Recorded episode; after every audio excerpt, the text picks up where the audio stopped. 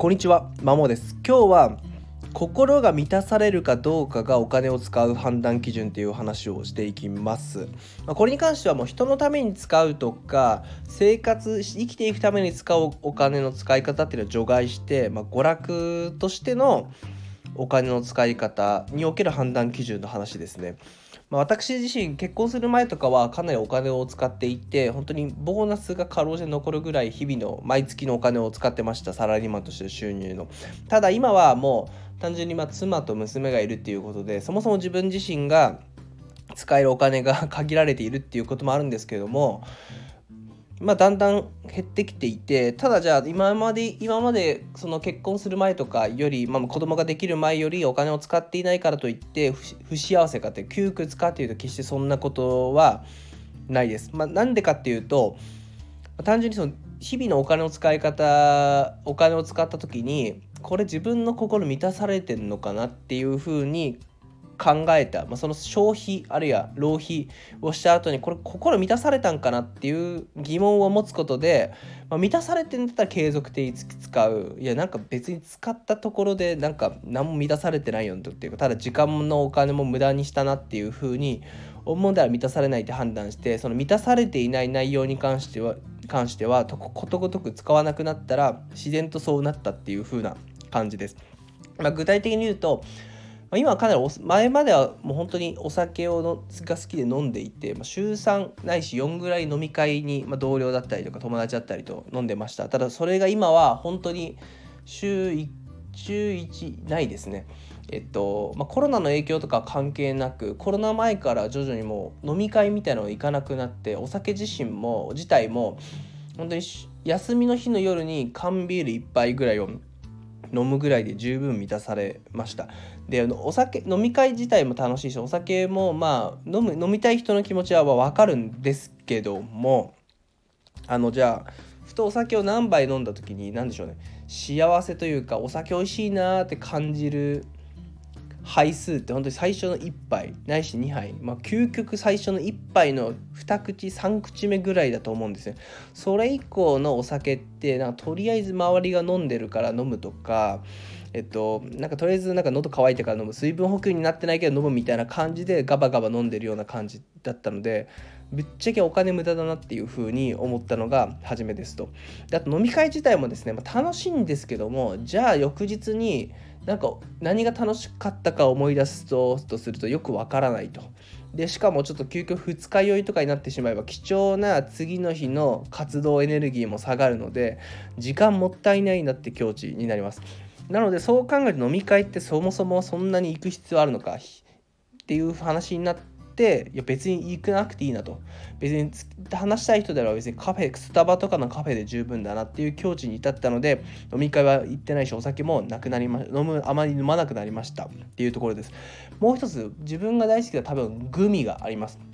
グミは本当好きで全然やめれなかったんですけど最近はなんかコンビニとか今まではコンビニとかによってすぐ買ってなんかほんと1袋パクパクすぐ食べちゃうんですけども最近はそれがなくなりました。なんでかっていうとこれも同じですね。そもそもこのグミを食べることこの1袋グミ1袋を食べることで自分は心が満たされているのかっていうことを考えるとそうでもないなってことに最近気づきました。なんでかっていうとまずいろんな新商品のグミを主に貪るんですけども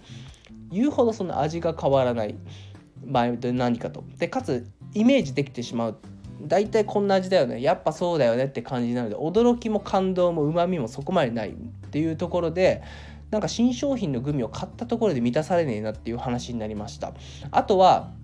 まあ、自分の胃腸が弱ってるだけなのかもしれないんですけども1袋を1人で食べる必要そもそもないなっていう。なんか最初のやっぱ 1, 1個2個があ美味しいだけであとはなんか惰性で食べてるっていう自分に気づいたのでもうそれもやめました。だからどうしても食べたいグミとかなんか食べたいなっていう時は家族ってみんなでシェアをしてます。でそのうちの1個2個を自分で食べるっていうだけにするので個人としての消費はグミに関してもほぼなくなりつつあります。はい。最後ですね。最後最後というか自分の三大消費はお酒グミとあと本です。本でした。で本に関しては今も買っています。唯一の消費と言ってもいいんじゃないかぐらい本は買ってます。が、えー、と前は本当に結婚当初は1日1冊ぐらい本をなんか買ってました。タイトルで面白そうなものを買ってたんですけども今はほぼあまりもう月1冊ないし2冊か1冊ぐらいかもしれないですね。でそれも一度読んだものを買うようにしてます。どこで読むかっていうと、まあ、これはこれも趣味になりますね。カフェです。休みの日にその伝えが併設されてるスターバックスに行くことがよくあってそこで興味ちょっと面白そうな本を読みます。でその読んであこれはちょっと今自分の本棚に置いときたいとか何度も読み返したいっていうものだけ買うようにしてしてるんでもちろんカフェ代っていう趣味は正直ありますねただそんな毎日行ってないです。本当休みの日に行くぐらいなので、まあ、週1あるかないかぐらい、2週間に1回ぐらいかな。で、まあ本当に一番安いコーヒーと飲むで300円ぐらいで2時間いるっていう、まあ、コスパの悪い客なんですけども、そんな風にいるので、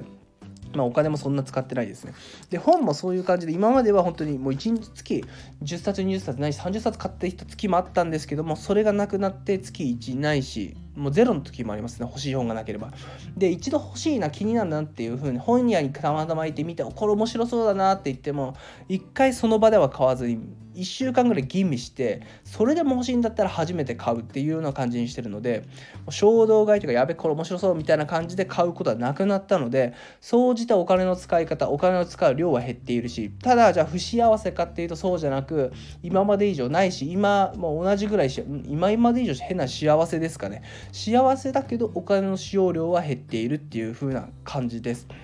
なんで、ぜひですね、お金は使い、なんか、ついつい消費しちゃうんだけども、お金そんな使う余裕ないんだよなっていう方はですね、今一度、その何かを使った後に、これ、心満たされてんのかな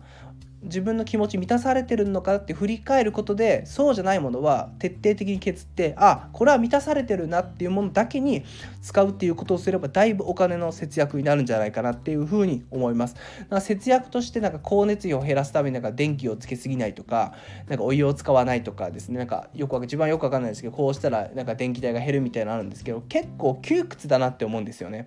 なんか今を楽しむために生きているのになんでこんな苦しい思いをしなきゃいけないんだと、まあ、確かに円高であ円高じゃない円安でちょっとね普通のものが高騰化してる中でなかなか厳しい状況に置かれてる日本ではあるもののじゃあそこまでして生きたいのかというかそんな窮屈な思いして生きるのってやっぱ楽しくないんですよとはいえ。だったら日頃の自分の消費を見直す。っていうところをまずした方がいいんじゃないかなっていうふうに、え個人的には思います。自分はですね消費を見直した中で